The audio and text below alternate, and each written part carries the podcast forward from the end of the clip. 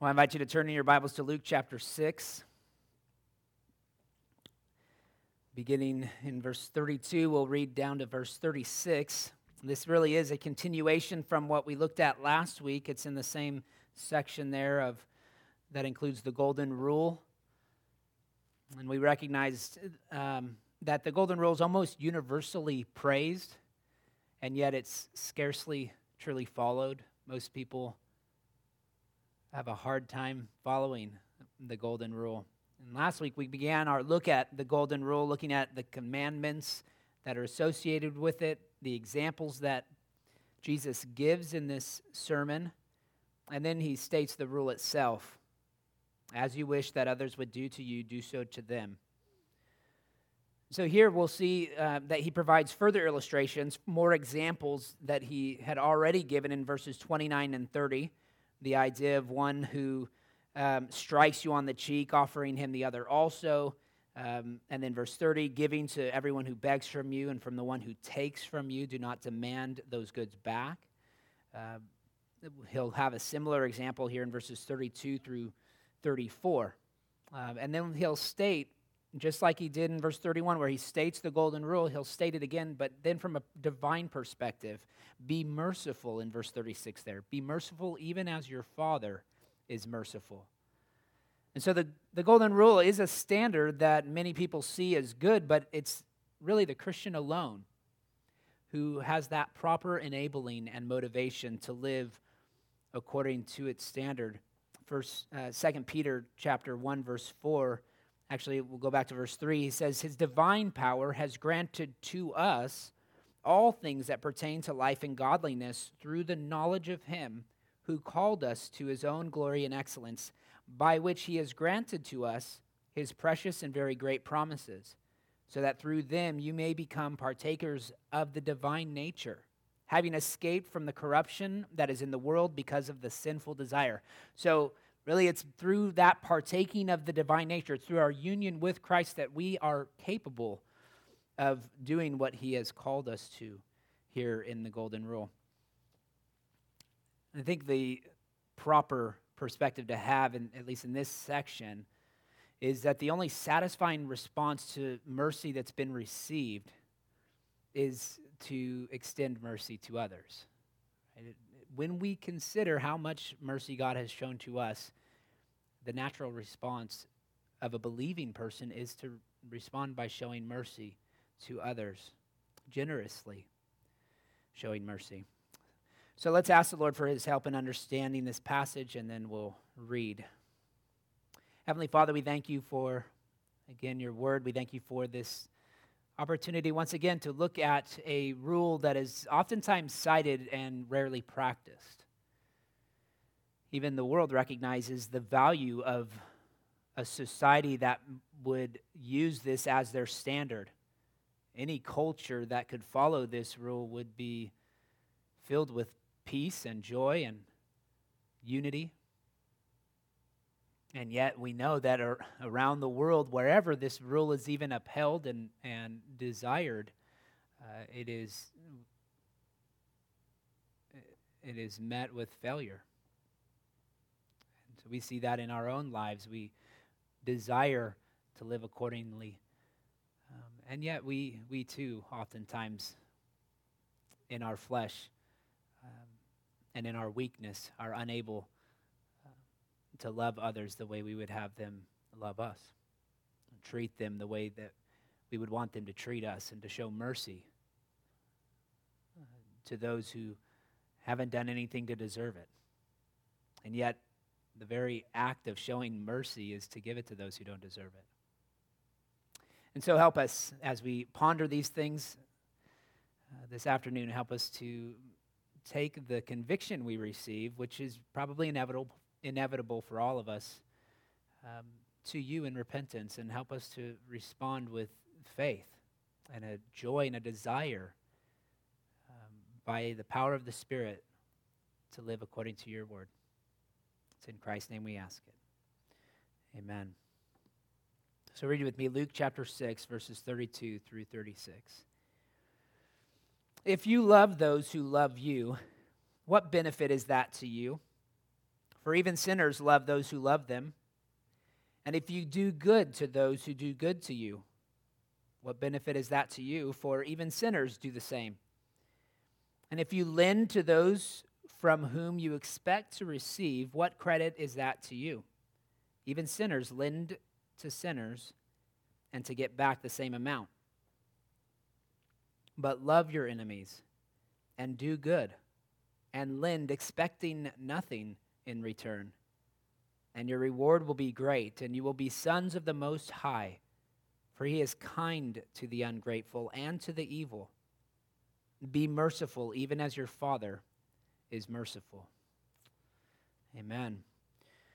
Well, we open here with these verses 32 through 34, reflect, reflecting upon the grace of the gospel and the fact that really, if we've received grace, then we will have a transformed outlook upon others. We will not treat others the way we used to treat them. We won't simply give to those who give to us or do good to those who are kind to us. Um, if you act no different than the world, then how are you really portraying the power of the gospel? Right? If, if, if you say you believe what, that the gospel is the power of God, then it should have an impact on the way that you treat others. And the principle that guides the actions of Christians should be different than the principles that guide even the best deeds of sinners.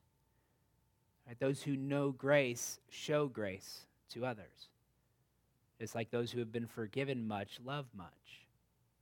And so, in fact, we have a responsibility to the outside world by these uh, verses. Right? The, the commission we've received involves displaying grace to them, showing grace. Um, this is the early church father I mentioned earlier, Quesnel. He says this A man ought to tremble with fear if, beside the external part of his religion, he finds nothing in his life but what may be found in a Turk or a heathen. So, if there's nothing different other than the external practice of religion, right? We're, we're just like our neighbor in every way, except we do call ourselves Christians and we do go to church and we do read the Bible instead of other things. Right? Those are external factors. But if there's nothing in the life that's different, then Quesnel says a man ought to tremble with fear. The idea is that grace, gospel grace, compels us to change old patterns of love. Right? We, we have a higher standard now. We we don't simply love those who love us or do good to those who are good to us. No, we love not because of what we will get out of the relationship, but we love others because God loved us. And because we saw his love towards us even when we hated him. That gives us the ability to love others who do not show the same kindness to us. Now, that grace, in part, is our participation in the reward of the Son. And there's verse 35, he says, But love your enemies and do good and lend, expecting nothing in return. And your reward will be great, and you will be sons of the Most High. The idea is that part of our motivation to live according to this standard is because of the reward of our adoption, because we've become sons of the Most High. And so we, we don't live according um, to the, or actually, if you think about living according to the, rule, the golden rule every day, and you say, I'm going to do this to everyone I meet, no matter what. I think oftentimes we think, well, we're just going to be taken advantage of, right? Others going to find out, hey, that guy always turns his cheek when he's punched, go hit him, you know, or we'll get beaten up. Or that guy always gives money when you ask him for it, and he never asks you to pay him back. So they'll go and do that, and they'll ta- you'll, you'll just be taken advantage of. And you can think of scenario after scenario of how you'll be taken advantage of, and that ends up clouding the way we even hear the rule. But Jesus wants us to have our sights not set upon being taken advantage of, not being fearful, but have our sights upon the spiritual benefits. To be thinking about the eternal reward that awaits, the reward of adoption that motivates us to live like sons. This is Ephesians 5 1 and 2. Therefore, be imitators of God as beloved children. We imitate God because we're his children. Right? So when we're out of accord with the Father's will, we need to be reminded that as his children, we want to please him. Right? And part of how we worship him is by imitating him. Therefore, be imitators of God as beloved children and walk in love as Christ loved us and gave himself up, gave himself up for us a fragrant offering and sacrifice to God. And so I do th- I recognize that for many of us it, it kind of grates our values to give monies to those who are irresponsible, to give gifts to those who take it and squander it. You know, you think about the prodigal son and the, the father giving him his inheritance early, and look what he did. He squandered it. I'm not going to let that happen to my son. So we, we refuse that kind of generosity.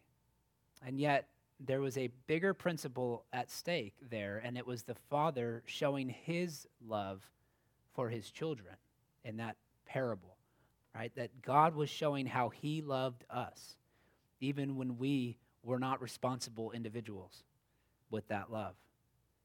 And if we always operate by the values of sort of being good stewards and not and and and only being generous to those who are responsible with the gift, I think we can fall into a hardened sense of reality, sort of becoming skeptical and cynical about everyone and everything. In fact, in the, the movie, um, All the Money in the World, that tells the story of J. Paul Getty. Um, and, you know, it, you probably know he was an oil tycoon. Uh, I think one of, if not the richest man in the world at the time. Um, and his grandson was kidnapped. And there was speculation about whether or not his grandson had set it up as a ruse just to get money out of his grandfather. And so J. Paul Getty refused to do anything. He just ignored the pleas and for ransom um, that his grandson's mom was was sending to him.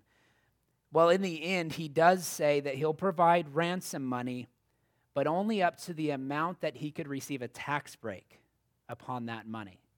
So it's sort of like I'll, I'll give the set amount that the U.S. will give me a tax break. So only as much as it benefits me, that's how much I'll give even for his own grandson. It turns out that it was very clear by, by the end of this kidnapping that, that it had turned bad, and whatever setup had originally been planned, um, I mean, he, he lost part of his, uh, he lost a finger in the process, and, and or his ear, his ear. That was what was sent um, to his mom, and so there was it was clear evidence that his grandson was in danger, even at the end, he still refused to give any more than he could benefit from.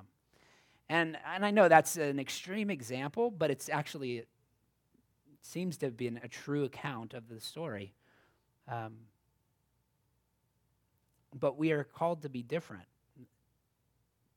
All right, we know that we have not only present joys, but an, an eternal inheritance that can never be stolen, can never be taken away.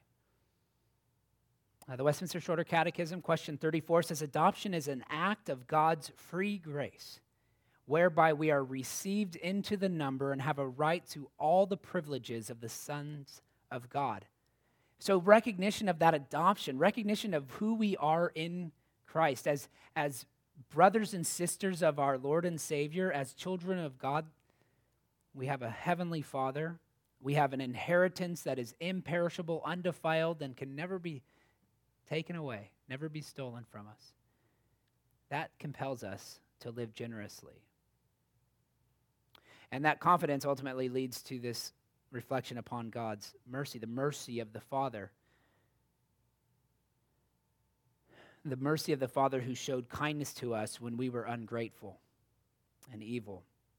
Right, verse 30, the second part of verse 35 your reward will be great, and you will be sons of the Most High, for he is kind to the ungrateful and the evil. Be merciful, even as your Father is merciful. Right? He extends that mercy to those who really aren't prepared to receive it. Right? Those who have done nothing to deserve it. And that's us. Right? While we were ungrateful, while we were evil, we, he showed us mercy. Now, think about this.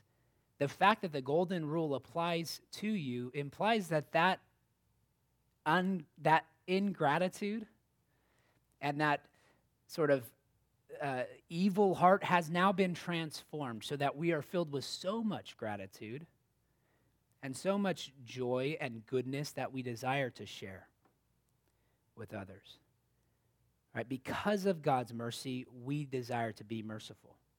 And the more we recognize his mercy, the more we operate by that new standard. So the children belonging to the covenant family are to imitate their heavenly father. And we see this even back in Leviticus chapter 19, verse 2. Be holy, for I, the Lord your God, am holy. Right? As, as we come to know God, we begin to imitate his attributes, his communicable attributes. Not everything about God can we experience, but when it comes to his mercy, his love, his generosity, there's a taste of that in each one of us because we have become partakers of his divine nature. And so it's inevitable that we'll express that same kind of grace and mercy to others. And so, as we said last week, and, and, you can go back and listen to that again, we talked about the fact that there are exceptions to these standards. The Golden Rule doesn't eliminate good stewardship. There's still passages, and we take the whole counsel of God's word, you're to be responsible with the resources God has given you. Uh, it doesn't eliminate accountability. So, when you're generous uh, to, to an individual and they come back a moment, you know, the next day and want more, it doesn't mean you don't have some sort of standard or requirements for them to meet in order to continue to receive from your generosity right that otherwise you're just enabling them right and so that that also is is not eliminated by the golden rule and i don't think it eliminates self-defense either even though we've said it it talks about turning the other cheek the idea that he's he's getting across in this rule is that we are to be so transformed that we display God's love to a watching world. And if they only see us acting in, in, in these ways of self defense and good stewardship and accountability, then how will they ever know grace and mercy? How will they ever understand that? And so, if we stick to a literal interpretation of these illustrations, it will lead to very absurd conclusions. Right? Live like this every day and you will quickly find yourself naked, broke, and wounded. Right? There's, there's no doubt about it. And in fact, if you look throughout the rest of the Gospels, Jesus does not operate in a wooden, inter, you know, um, obedience to this standard. Right? He was struck on the cheek by his abusers, and he said, "Why did you hit me?" He doesn't turn his other cheek and say, "Hit me again." Uh, my go- the golden rule tells me that I'm supposed to do it this way. That's that's, that's not the, the point of the principle, to be woodenly interpreted, interpreted. The goal, however, is not to create such a safe environment that we can never be taken advantage of. Right? Because if we're always fearful that people are going to take advantage of our mercy, take advantage of our grace, then really quickly we become J. Paul Getty. We become the guy who who won't budge even for his own family. And when we receive the undeserved mercy of God, and when we display that mercy to those who have nothing to offer in return, who can only receive from us, who can't give back in any way, well, we've really become a living witness of the gospel. And isn't that what we're called to be? So the grace of the gospel changes us and it places a, a higher ethic upon us. And the reward of the Son motivates us to follow that ethic, imitating the mercy of the Father. And so Jesus knew what it was like to spend every waking minute healing and teaching, and his instructions to live a life of generosity comes from experience. And he wasn't just telling us to do something he himself didn't know full well how, how hard it was. So his instructions to live a life of generosity come from experience. He was exempl- uh, uh, it was exemplified fully at the end of his life, right? When he was stripped, when his clothes were stolen from him, when he was beaten and mocked and ultimately crucified. And what does he do? Instead of retaliating, instead of defending himself, he loves his enemies. And in chapter 23, verse 34, he says this Father, forgive them, for they know not what they do. And in fact, one of those who had been condemning him, one of the thieves on the cross, ends up hearing this promise Truly I say to you, today you will be with me in paradise. Right? The one who repents and expresses faith in him as the Son of God finds mercy. And as he responded in this way, he displays perfectly the mercy of his Father. In John 14, 9, Jesus said to him, Have I been with you so long and you still do not know me, Philip? Whoever has seen me has seen the Father. Right? And when we, when we witness the grace and mercy that Jesus shows to his accusers, to his enemies, we see the mercy of the Father that was extended to us. And that motivates us and compels us to go and do likewise to a world that cannot return that same mercy in our direction. Let's pray.